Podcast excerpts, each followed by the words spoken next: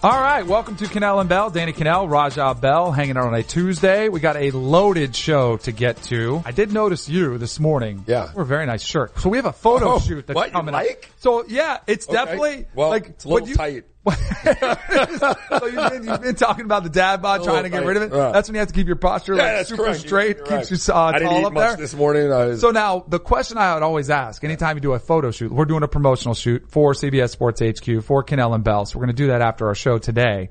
Um, I'm going to change. I'm not going to just wear a t-shirt from the PGA Right. championship. You're I'm going bold, to change in that bold. one. Um, the first time around, you wore the pink jeans. I did. The pink jeans, Yeah. which were a hit around here. People are still talking about them wherever we go. yeah, they're nice. I like those. I do too. I like them too. You didn't go back to them though. No, well, they they weren't received well in the photo shoot. right? You know what I mean? So They yeah, just the go off- color yeah. didn't come off I that know. great. The shirt in 20 years, when we go back and we have won like 10 Emmy awards and Yeah. we're, you're just like in the Hall of Fame. I'm still going to for support this broadcasting. decision. Yeah. I'm you will. it, yeah. So you don't think you'll look back? Cause there are sometimes I think there's somebody to be like, man, what was I thinking on that one? No, it's a basic floral. I mean, like a it's your basic diesel floral. I was putting on my jeans this morning because I am going to stay with these jeans, and they're they're definitely snug. They're not super skinny jeans, but they're tighter. right.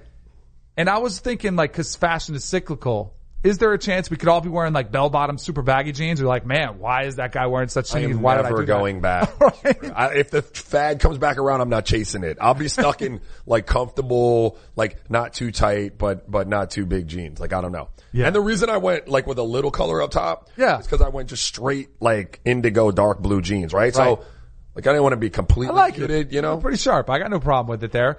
Uh, so Andre Reed, who it looks like we're just the connection's not going to work today. That stinks. Uh, Hall of Famer. He Yeah. did have a weight, which was interesting because I think that'd be such a weird place to be in. Like, and we've seen other guys.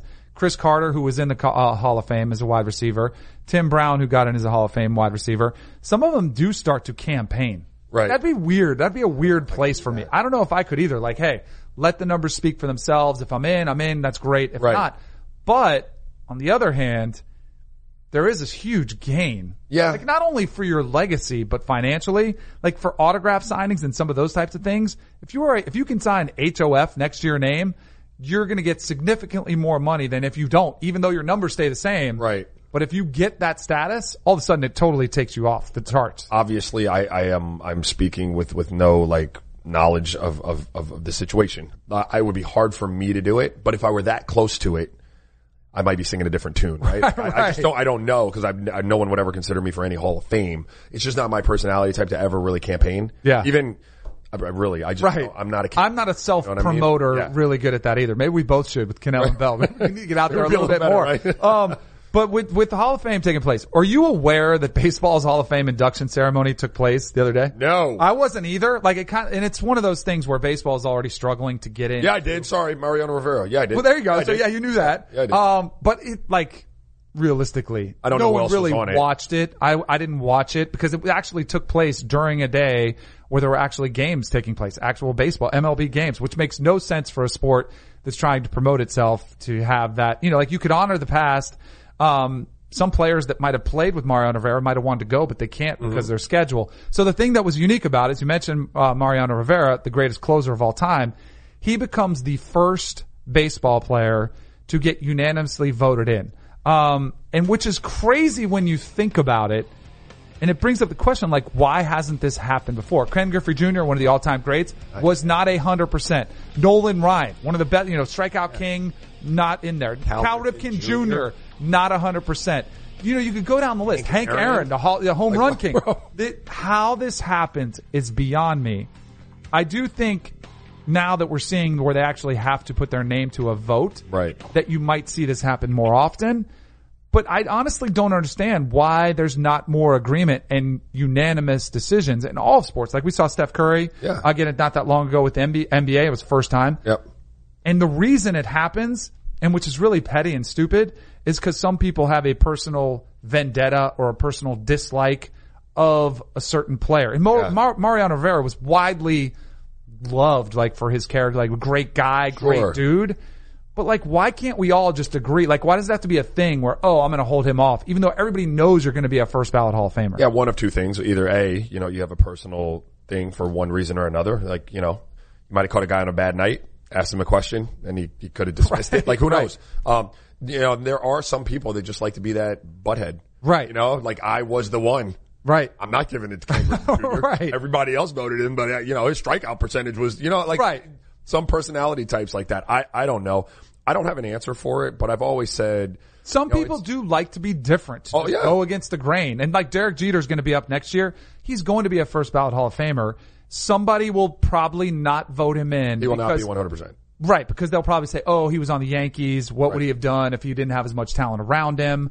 Um, but that's really dumb. Like, why can't you? If he's going to be a Hall of Famer, why don't you just vote him in and everybody give him the vote? It doesn't make much sense to me. Principle. Yeah, I guess, rules. I guess, and I get You know it. what? Like, if there was a PED accusation, I totally understand that. Like, if you want to have principles about that, Yeah. and say, "Hey, this guy's suspected drug user," then yes. But if it's not, stuff, and right? there's never been any rumors or anything, then what are we really doing? Generally speaking, and this is broad strokes I'm going to paint with here, people take themselves way too seriously. yes. And these voters, I'm sure, you know, at the end of the day, fall into that category, most of them as well, right? Like, Right. I, you know, I do too at times, you know, but like, Right. to your point, bro. Or also, it is way too easy to get a Hall of Fame vote. Um, same thing with the Heisman Trophy. There's 900 Heisman voters. Right. There doesn't need to be that many. You don't. You don't need that many people to have their opinion to weigh in. It becomes more of a cachet thing. Mariano got 425 of 425. Uh, Greg Maddux, one of the best pitchers we've seen, 555 of 571 in 2014. I don't know if you remember this, but there was a personality, broadcasting personality, uh, Dan Le Batard, put his vote up and uh, auctioned it off like as a joke. And MLB got ticked. Like they took it away from him because he did that. But he was like, "Hey, this is kind of dumb. Like at this point, there's so many people. Right. Why does it matter?" So I think like a hundred is like a perfect round number that makes sense. It still keeps it prestigious. Mm-hmm. And then you're not going to have people who do things just to get a column out of it or get some attention. what is the criteria for having a vote? Like Heisman. Good question. what, what would you have to do? I don't know. Joe Tessitore was like, "Hey, do you want to be a Heisman voter?" I was like, "Sure." So he's like, "I'll hook you up." You're a Heisman voter? Yeah, I'm a Heisman oh, voter. what do- you don't even know that after all know. these I need to read your bio. But I was shocked. Yeah. It's, I don't even think it's in my bio. I don't think like it's, I don't even mention it because there's 900 of them. Right, it's like right, not right, that right. big of a deal. I wanna vote and like something. Might be able to work that out. I'll call Joe Test. We'll see if we can get you in on it. It is cool. Like, don't get me wrong. Yeah. It is cool, but it's way too easy. Right. And I think that's why you see problems arise. And I think there's a, significant issue why you see West Coast guys, Christian McCaffrey, should have won a few years ago and he didn't because he was playing and a lot of voters don't watch that much. So they don't even get it out there. Um, so that, you know, all the Hall of Fame discussion, I hate it because I, I don't, it always comes up as soon as somebody retires. Are they a Hall of Famer? I don't know. It doesn't bother me that much. Sure. Yeah, like, I- I- Again, but some people get really passionate about the discussion. I don't. Um, something we talked about yesterday with Tyreek Hill and the lack of a suspension became, we talked about how confusing it is. It became that much more confusing with the news that came out yesterday as Jarran Reed of the Seattle Seahawks, one of their defensive linemen, Yeah. Was suspended out of nowhere six games per the NFL's personal conduct policy, resulting from an incident in early 2017. So two years ago, he was not charged or arrested and his appeal was denied Friday morning. So he is getting a six game suspension. The first thing that comes to my mind, and this kind of reflects on Ezekiel Elliott too, is if you had what you had on Tyreek Hill, mm-hmm. which was a kid with a broken arm, you had a history of domestic violence, you had audio of him with a pretty nasty threat on there. What did you have on Jarran Reed? Like, if, if that wasn't enough to have those things, how much more was it to give a six game suspension? Which again, it just, it opens up this whole Pandora's box of issues with the NFL trying to play the moral police here and dole out these punishments. Um, yeah, I want to be careful. Look, I, I know, like, I didn't even want to talk about this today because I know how touchy a subject it is. I want to, I want to be very clear. Um, again, in, in me saying there is no room and I do not support any kind of domestic violence or anything like that. This is more of a system issue with me. It's a, it's a system issue. And so, you know, I, I think that the NFL has a, has a problem not, not because they either levy suspensions for guys that deserve them versus not levying suspensions for guys that deserve them. Like it's not about that for me. It's about how they pick and choose what, what they're, what they're going to do. There's no consistent standard for what they're going to, what they're going to suspend for. And so you wind up with guys, you know, like this getting suspended virtually out of, out of nowhere. I'm not saying that he didn't do anything. I don't know. Right. But to your to the point about Tyreek Hill, if you didn't feel like you had enough, and a lot of that evidence was made public, and you didn't feel that was enough to suspend him. I have to imagine that if there was similar evidence with Jarran Reed, there would have been some kind of charge or he would have been arrested or like if, if you could compile as the NFL enough evidence to warrant a six game suspension, you don't think the legal system could compile enough to, to make a case against him? Right. You know what I mean? Like I, Right. don't, I don't, I don't understand. And so I, I, I don't, I don't mean to sound like I'm supporting dudes because I'm not. I'm just saying that that system that they're working under, the NFL that is, it's, it's not, it's broken. Like it's not a good system. It's too inconsistent. It is. Um, Damien Woody, who's a buddy of mine, um, does some broadcasting for NFL. He's a former NFL player. Had a really interesting idea, and I totally agree with it because I think they either need to get out of the business of doling out punishment or do something dramatically different. He said they should outsource their discipline Right. because Roger Goodell is connected to it. He's become the punching bag because he's become the face of the judge, jury, and executioner who's Right. doling out these punishments. Hire somebody to just handle all of it. Somebody that maybe with some experience Yeah. uh, in that field of domestic violence, um, you know, um, researching, studying cases, looking at evidence, Yeah. talking to people, investigating, doing all these things. They have billions of dollars in revenue. Spend whatever it takes and fix it. And then you know what else you have is you can say, we have no further comment.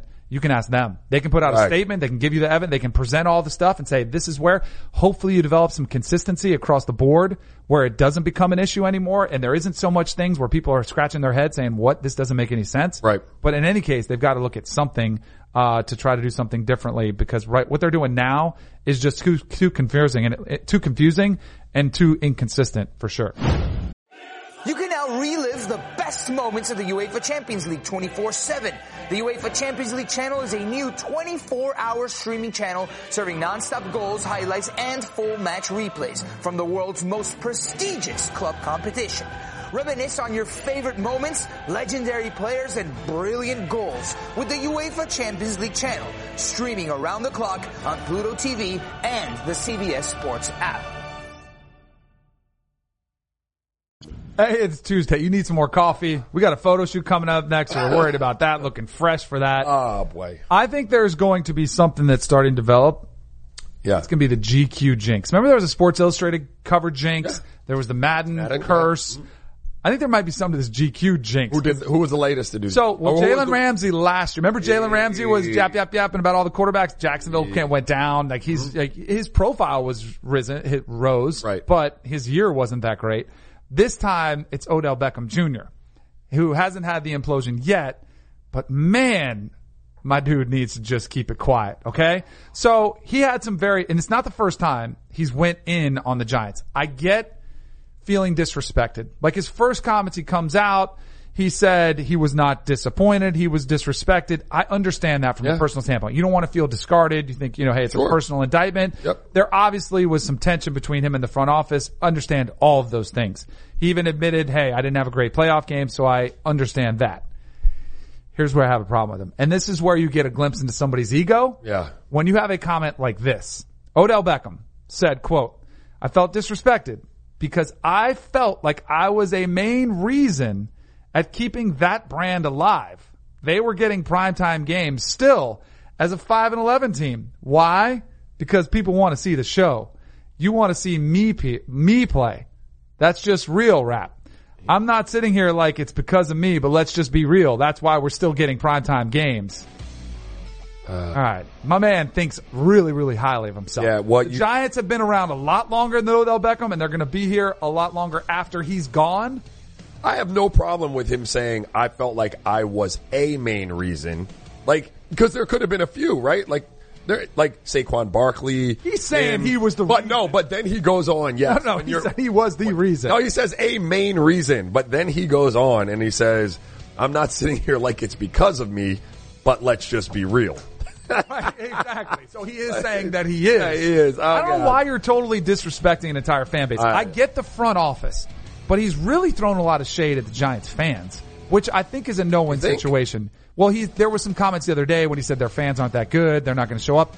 The Giants fan base has one of the most passionate, loyal, And look, all fans are fickle, right? All I, I was firsthand. I experienced the Giants fan base, right? I was booed out of there. Like I- they, they, they, like I was sent packing by them a year after I was cheered and presented as if they were all yelling for me. Yeah. I get you have that some aspect. kind of reunion coming up? No, I Oh, don't. all right. I don't. on a campaign but right now? I am right. no, but I, what my point is, their ticket you cannot find season tickets to a giant. Right. They're passed down through generations. Like it's a, a you know a little bit of folklore there, but it is true. You cannot get tickets to Giants games. Um, it will be when they're five and eleven. It will be sold out. Now they'll Right. come to boo you, but they will be there. Which is, I would much rather have that than a place I played like in Atlanta with the Atlanta Falcons when we were four and twelve. It's empty. There were 3,000 stands out there. They didn't care. They were like, all right, you guys stink. We're not going to come watch you. Yeah. I would rather have that every single time. I think he's, I think Odell has really thin skin. I think he's gotten way too, I don't know. He's just, he's yapping too much. to And if grow you up. back it up, he does. He needs, He needs to grow, up. He does. He needs to grow up. He's way too immature. Um, you're, you're talented, um, and you talk about wanting to win all the time, but are you willing to, to, to, to do what it takes? If shutting up is what it takes for your team to win, are you willing to do it? Like, no, Right. if And it doesn't if- seem like he is. No, that's the question, right? You need to grow up. Like there's, there's a point and there's some to, to what you said earlier. If you want to say you felt disrespected as a player, like you thought, you know, you were good enough to, to play that contract out in New York and, you know, and your initial thoughts were, you know, they disrespected me and then, you know, you keep it moving and I'm here to work and if, if that's fine to say, right?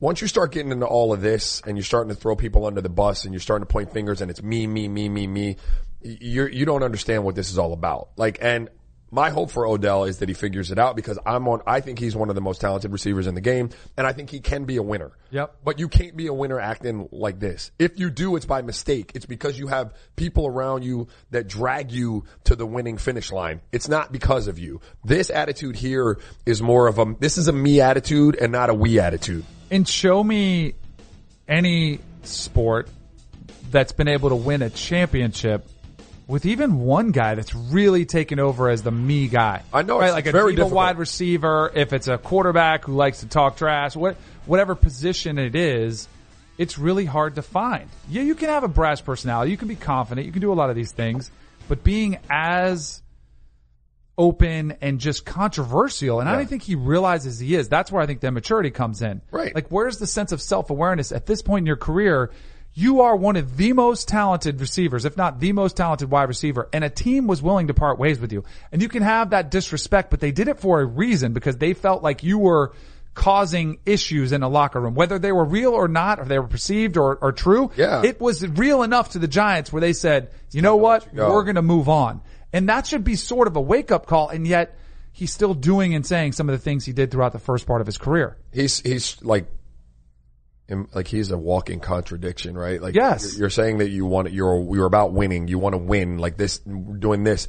Yet the brand that you're cultivating is just the opposite of that. It's, it's, it's a, it's a, it's a noisy, kind of whiny, like your, your brand is more about noise than it is about the actual substance, uh, uh, uh, the wins. Do you know what I mean? And so you would hope that someone in his camp, I am a fan. I want to say it again. Someone in his camp is like, listen, dude, you're building the wrong brand. Right. Like you're, you're, you're, But see, here's what I worry about today's athlete is I think their teams, there's no one's, af- everyone's afraid to step up, whether it's because they're afraid of getting fired by you know, his staff, whatever it is. But they're saying, yeah, you do you, man. You keep being yourself. You do whatever you want. Who cares what people think? Well, and what's to you, I that's a really can- fine line. You can do yourself, Right. And, and you can be authentic with the media, and, and you don't have to be apologetic about who Odell Beckham Jr. is. I, I support that 100%.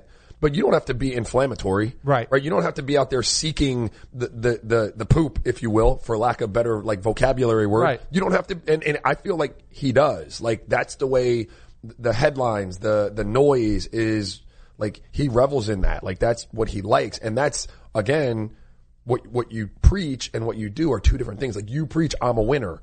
Winner, you know what winners do? Winners fly under the radar and they win. Like, do you know what I mean? Now, some of them are brash, but that's what, once, once you've got this substance that you can be, you've got nothing really on your resume other than a couple one-handed catches. You you don't have the wins that it would require for you to earn the right to be brash. You know what you said winners, you know what winners do? They win first. That's what I'm saying. And like you, then the brand builds. Then the brand builds. Because you won. He's kind of put the cart before the horse. He's building the wrong brand. Right. Which I think is a, it's not only an Odell Beckham problem, I think it's a societal problem nowadays when you look across sports. Guys are more interested in building the brand, how many Instagram likes, what can I, you know, how can I get my brand out there before they want to win championships, before Right. they want to do the work. And I think that's not only an Odell Beckham problem, it's a, it's an entire league problem. well, problem. it is. Look, you know what? And I'm, I'm going to hijack this and let's go to youth sports right now. yeah. They, their parents, um, that cultivate a brand for their kids via Instagram. You're talking about tens of twenties of thousands of, of, of likes and views on kids who, if you see them in a tournament, football, basketball, whatever, they're, they're okay. Right. They're not great, but their, their parents are really savvy about cultivating this brand so the kid starts to get this name. You know what I mean? And Yeah. that is essentially what's, what, what we're describing with Odell Beckham Jr., right? Like you, you, you don't have necessarily the resume to back that up, but you're famous. Like, do you know what I mean? Yes. You know, and it's a, it's a really interesting spot for, you know, for kids. Well, it was the have kids. whole it was the whole LeVar Ball phenomenon because you know he he created these No, stars and yes. Lonzo was outstanding. It was great, but he also had three other boys. But he just wanted them famous to be millionaires. Yeah.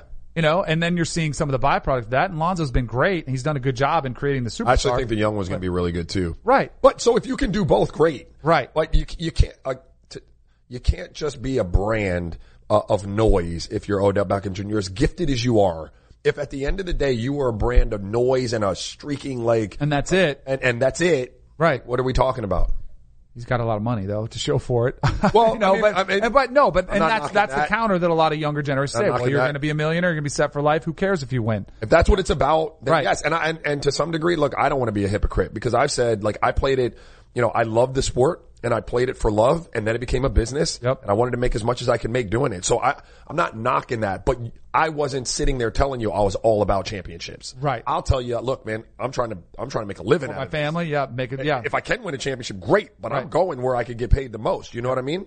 Uh, this does create some more discussion around the Cleveland Browns because they do have a lot of personalities on that team. Baker Mayfield, not shy. Yeah. Odell Beckham, not shy. Jarvis Landry. Uh, Jarvis Landry is a guy who's been outspoken. Um, Garrett, um, what's his name on the defense? Myles Garrett. Yeah. On the defensive side of the ball. They do remind me of last year's Rams team. Because remember the Rams made some of their trades. They brought in Suh. Yeah. They traded for Talib. Marcus Peters, Aqib Talib. Yeah. They had a lot of personalities on their Figured it team. And with some, they did figure it out. I feel like, and last year I said the exact same thing.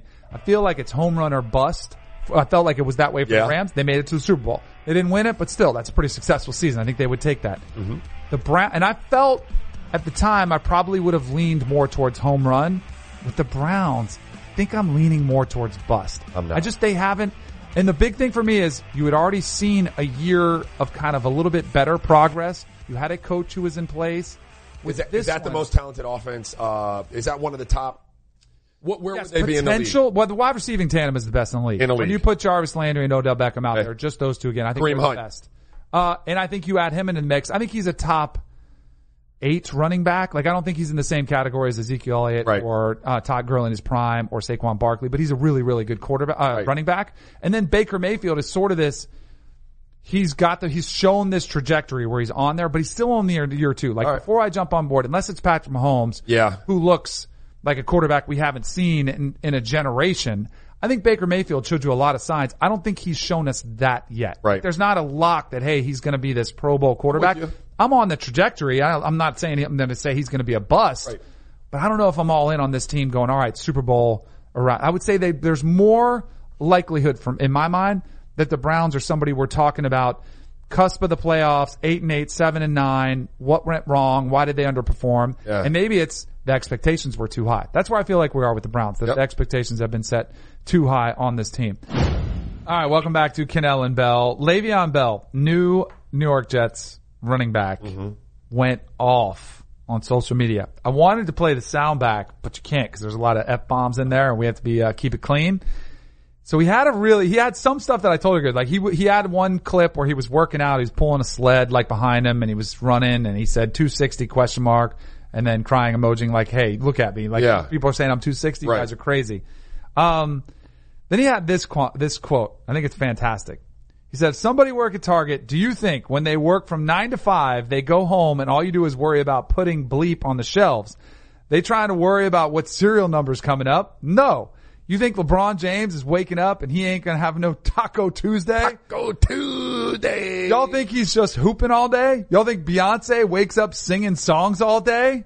I get his point because, and this is where a lot of athletes, I think, you just get too worried about what people are saying. Like we were just talking about Odell, don't worry about what people are saying. Yeah.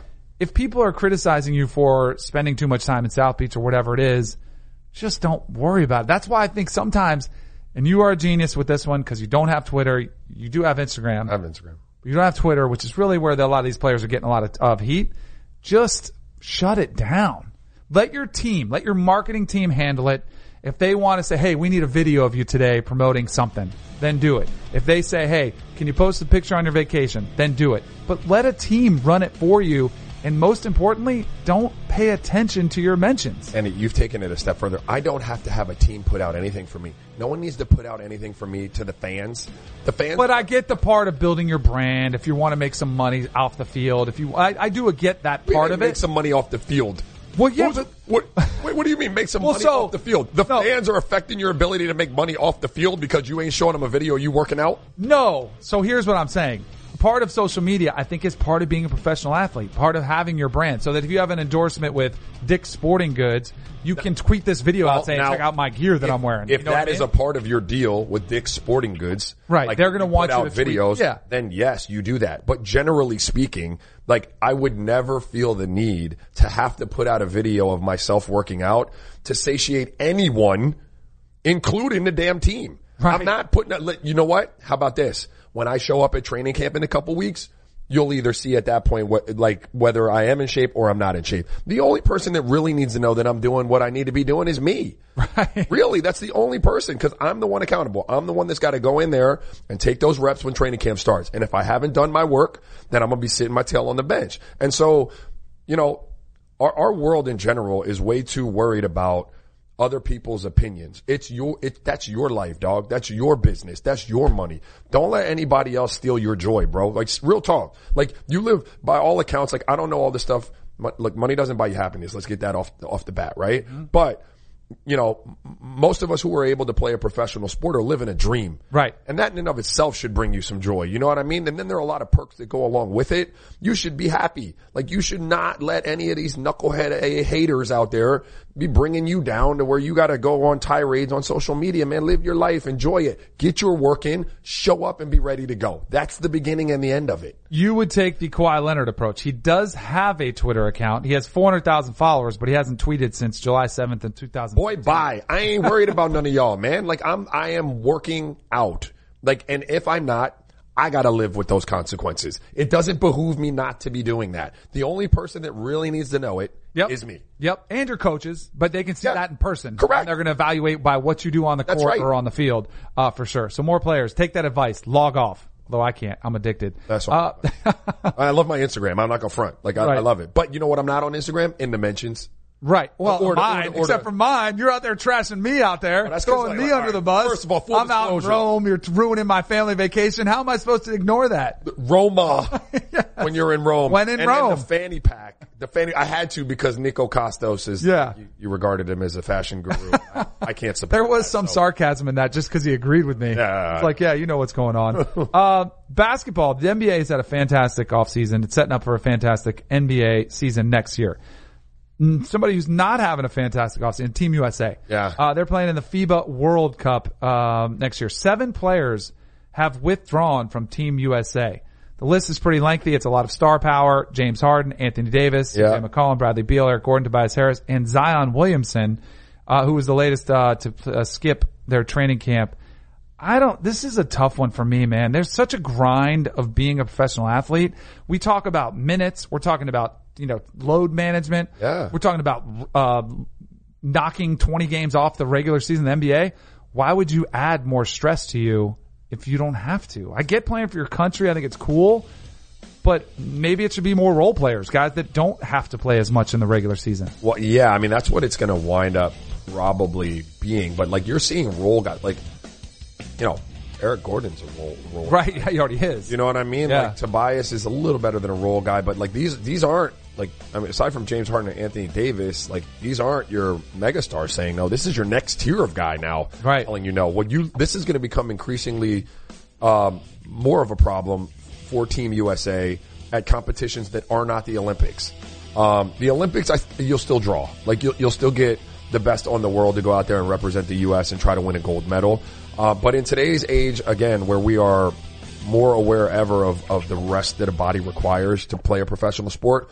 And you've seen guys uh, with these catastrophic injuries that appear to be overuse type of injuries. You know, guys are going to err on the side of caution. There's too much money at stake. Like these are you're NBA contract. Look, listen. If I lost three million dollars when I played, Right. I, I would have had a heart attack. Right. right.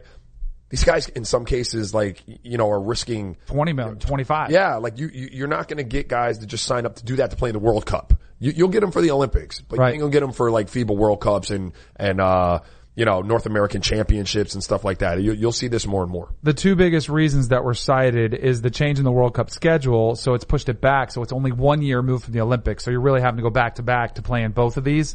And the other one was that the World Cup now ends closer to NBA training camp. That to me would be a deal breaker. Like if you're telling me I'm not going to get as much time off and I'm just going to have to morph right into this, into the schedule, like that, then what you're primarily making your income on from your regular season, you're cutting into that and you're not going to be as fresh Listen. and mentally, not only It's not physically, physical. but mentally. That's yeah. the part that That's grind. well, it is physical, but the mental, the mental drain um, that an NBA puts puts on you, an NBA season puts on you. It like I, I can't describe it. Uh, you still love the game, like you still want to play it, but you are almost all the way fried out. Um, if you've been playing for something and you've been stressing on, you know, wins or losses and you're in a series, like, and you play through the playoffs, like that is an exhausting thing to roll that right in to, you know, whatever World Cup you're doing and get no real break and you're right back in training camp. Um, that's dangerous on a lot of levels, not just physically, but, but, you know, that you're, you're putting a lot of things in jeopardy when you go into the next season unhealthy mentally because you didn't get the, you know, the proper amount of rest. Yep, absolutely. So it's no surprise at all. And I don't know if there's really a solution to it either. I think you're just going to see a different type of player Yeah. playing in some of these events. And the, well, and they're fully capable of winning. Yeah. But, you know, the, these, the gap has been closed on, on the USA, um, internationally. internationally in terms of basketball. You've seen a lot of, of these countries have some of the best players in the NBA now. Um, and so, you know, if USA loses a few here and there, you know, I, I guess what I'd say to that is like, okay, let's Right. just win the Olympics. Yeah. Right? You know? Yep, get it back there. Uh, yesterday we spoke about the Spurs. We talked about Gregg Popovich. We talked is their dynasty coming to an end. Then all of a sudden you had an interesting development yesterday as Tim Duncan, um, Hall of Fame player for them, was part of the dynasty with Pop. I, I said yesterday I'm surprised that Pop didn't retire at the same time Tim Duncan did. Yep. We saw a reversal of that. So Tim Duncan is going to be an assistant coach on the staff. Does this change anything No. for you? I mean, if Tim Duncan was come back to play, I'd feel a little bit better about it. Is So- it surprising to you? It is a little Because it's a surprising, grind to be a player. but not I surprising. mean, to be a coach. I ran into Boris Diaw a couple weeks ago. Yeah, yeah. uh, we sat down, we were at Balance on Lincoln Road and we were talking and Timmy came up. Um, and he said that Tim still trains every day like he did when he played. Really? He's at the facility. He gets his lift in. He goes and he gets a bunch of shots up. He plays three on three with their younger guys. Like he is there like he's a player. Do you know what I mean? Like, so it's not surprising that he would accept a role kind of coaching because from, from what I heard, like he's still living the NBA life, just Right. playing anymore. Um, I don't think this changes their the dynasty thing. I said yesterday the Spurs are capable of grooming people in, in as players, as front office uh, members and executives, and as coaches. So I, I have no doubt that they've groomed the people that, that they need to groom to take over the mantle. You, you just don't capture lightning in a bottle, you know, twice usually. And I think they did that for, for a long time there with some of the guys they were able to bring in and get via the draft. Like you, you don't, you don't get the Manus and the Tims and the David Robinsons, you know, all the time. Uh, otherwise you'd have dynasties that never ever ended. Like, right? Like Yep. they, they all come to an end. And so I think theirs will come to an end. That doesn't mean they won't still be capable. What I did find interesting about this was the press release that came out about it. Tim was like the footnote and he was the side note. Really? Like, no, it was about, it was about the guy, um, who's the other guy? Um, It was about uh, Hardy. Um, he was the main focus of the, the the the article that came out. Yep. And Tim was just kind of mentioned as a former player for the Spurs out of out of Wake Forest. Will also be joining the staff. that was it. It's fantastic. Uh, Will It was so Tim. Will Hardy. Hardy, yeah. Uh, I thought it was like because it said. Well, I was curious to do is the makeup of the NF, uh, the NBA's coaching staff. So it said he will not be. Marc Stein said. Uh, he's not just a mirrored player development role. What is that role? Is that the guy that tosses the guys the warm ups? The one I want to be? The one that goes out there and helps them rebound and just, Yeah. toss- is that all, that's all that guy does pretty much, no, right? no, Or they like breaking down film. Yes, Like, and, and then handing it to the coach. Those dudes and they are break it down. They're involved with the coaching decisions and stuff like that. They're just not the final say. Right. Like those guys are are being groomed to one day be coaches, head coaches, right? Or or on the bench assistants. So they're they're privy to all of the stuff that goes on. They're just not the final like three checks of the of the checklist, but their duties do uh, encompass being on the court with guys, putting them through workouts, um, a little bit more physical because you'll have to, if you're a big guy, you're out there banging with guys and making sure they're ready to play and stuff like that. Um, but it's it's a very important position, player D. Uh, but he's gonna obviously skip that and get right to the bench. watching young people today live like this instead of like that. You know, Stacy and I were out on a date last night, and there was two couples, two groups of couples sitting next to us, and I'm like, "Oh my gosh, I'm old." Like, not one of the f- four couples were talking to each other; they were all on their phones, and it just drove me up to. I literally wanted to be like a dad and go like, "Give me your phone, talk to each other." I mean, this is pathetic. So it was really, really pathetic. And I think that's just, it's just changed the way a lot of younger people and younger fans intake is all through technology. And I mean, you watch a concert and everybody's holding their phone up. Like, listen, watch, take it in, create a memory. Cause they don't go back and watch the videos. They just want to post it on their social media, which is pathetic because it creates a society of, look at me. Isn't my life great? Even though when they go home, they're like, I hate myself. I hate my life. I love Pat Fitzgerald, head coach of Northwestern. Um, really dropped some knowledge on the issue that's facing our society right now. I think he was, the question he was asked, which is where I was alluding to, where I don't think he answered that question correctly. He was asked, why do you think college football attendance is down? I think that might be a reason, but I think the biggest issue is cost for people. Like it's expensive to go to college football games now. The ticket prices, uh, traveling to some of these, you know, uh, campuses are not easy to get to. They have two or three night minimums for hotels. I mean, that's the biggest thing I hear from college football fans is it's expensive. Right. Like I don't want to go there. You've got games. They're going to be blowouts like Florida State, Miami. Like some of the programs got really spoiled from the success you had. Yeah. So you're like, ah, I'm not going to go unless it's Florida State versus Miami. Why would I go watch Florida State versus Wake Forest? Right, right, right, right. I know they've been getting beat by a couple times recently, but you know what I mean? Like your Yeah. fan bases get spoiled.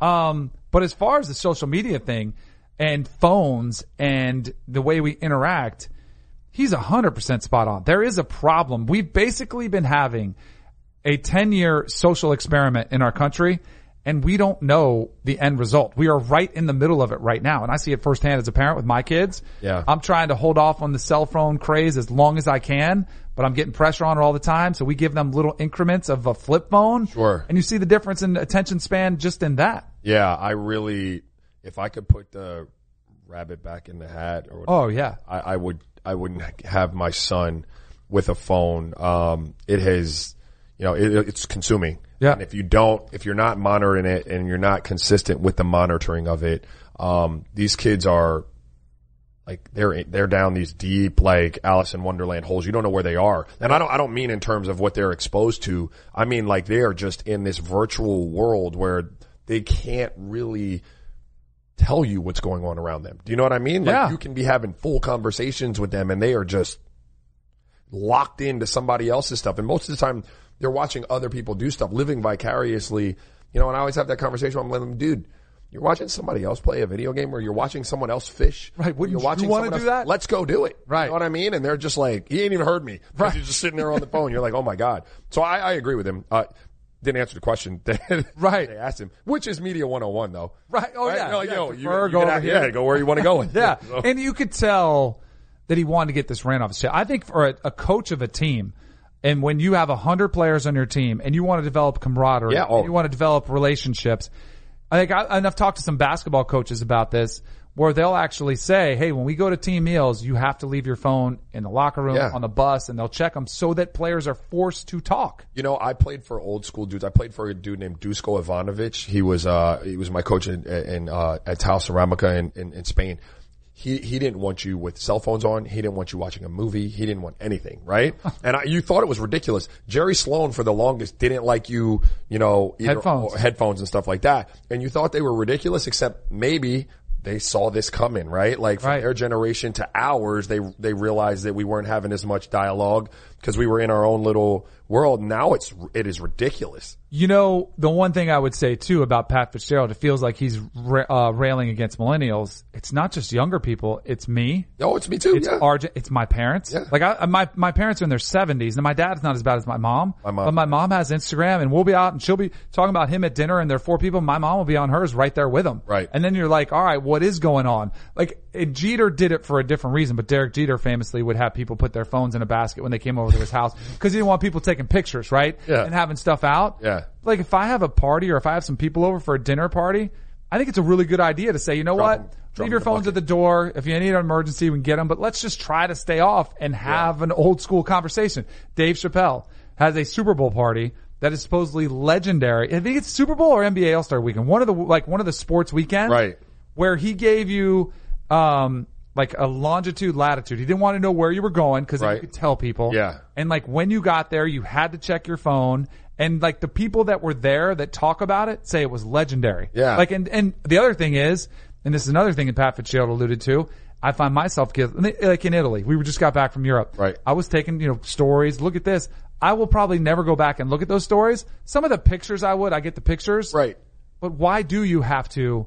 You know, we were at the PGA Championship. You're watching Tiger Woods tee off. Everybody all- has their yeah. camera up there. And you're not going to go watch it. You're just saying, look at me, look at my view, look Yeah, at where no, I am. right. You're right. And I, I right. fall victim to it because I want to, you know, show off sometimes and you fall victim to that. Yep. But it is a flaw in our society. And I do feel you miss out on making those personal memories ingrained in your brain if you're putting them on there on the screen for everybody else. 100%. Um, so technology is taking over our world. It does seem like that. And it may be taking over baseball maybe sometime in the near future. So the Atlantic League, that's the league I played in with the Newark Bears. Fun league. They're always pushing the envelope, trying to do things to generate interest. They have experimented with robot umpires. Love it. They've been so happy with robot umpires that it will continue using the system for the rest of the season. Love it. I don't, I didn't love it. I hated it at first, but I kind of look like it looks a little bit interesting. So apparently the umpire has a earpiece in his ear. Yeah. It tells you like, hey, it was a strike or a ball. And so he goes, strike one if it tells him in his ear. Yeah. Or ball if it tells him in his ear. And then if there's a, you can challenge it if you're the opposing team. Um, there's, there is a slight, couple slight flaws, which I don't think are the biggest deal. If a ball is, bounces in the dirt, it could register as a strike. And they say that's just a glitch in the system. They can protest it, say, help, was that a strike? And he Right. said, no. Um, I don't know. There is something about it though that I just, I like the nuance of, Somebody getting Yeah, calls wrong all day and No, having a but, terrible like, you strike can- zone. but as long as he's strike zone changing from day to day. As long as he's consistent with, all right, he's maybe he's a little bit low or he's a little bit high or he's letting you get that outside corner. I'm okay with that, but you'll lose that. L- let it be gone. Let let it be gone. What about the, so the Atlantic League is also letting you steal first base. Which I don't even know. What a that? pass is- ball. So if there, if you're at bat, you're hitting and there's a dirt ball. You can go? You can run. That's stupid. See, I would hate that because I like to hit. Yeah, that's- like I didn't want to get walked. I didn't want to free. I wanted to hit. Well, that's stupid. But some players are taking advantage of it. I mean, take advantage of it if it's a rule. I don't understand how you don't have to fulfill the rest of your at bat just because they, they put, put a ball Right, in you could be 0-2 down, like the guy throws a curveball in the And dirt, dirt, you get to go to first. I don't. I think that's ridiculous. Yeah, but it seems like change is coming in baseball. Baseball's a lot desperate, bro. Yeah, they are. Robot umps. No robot hosts on this show.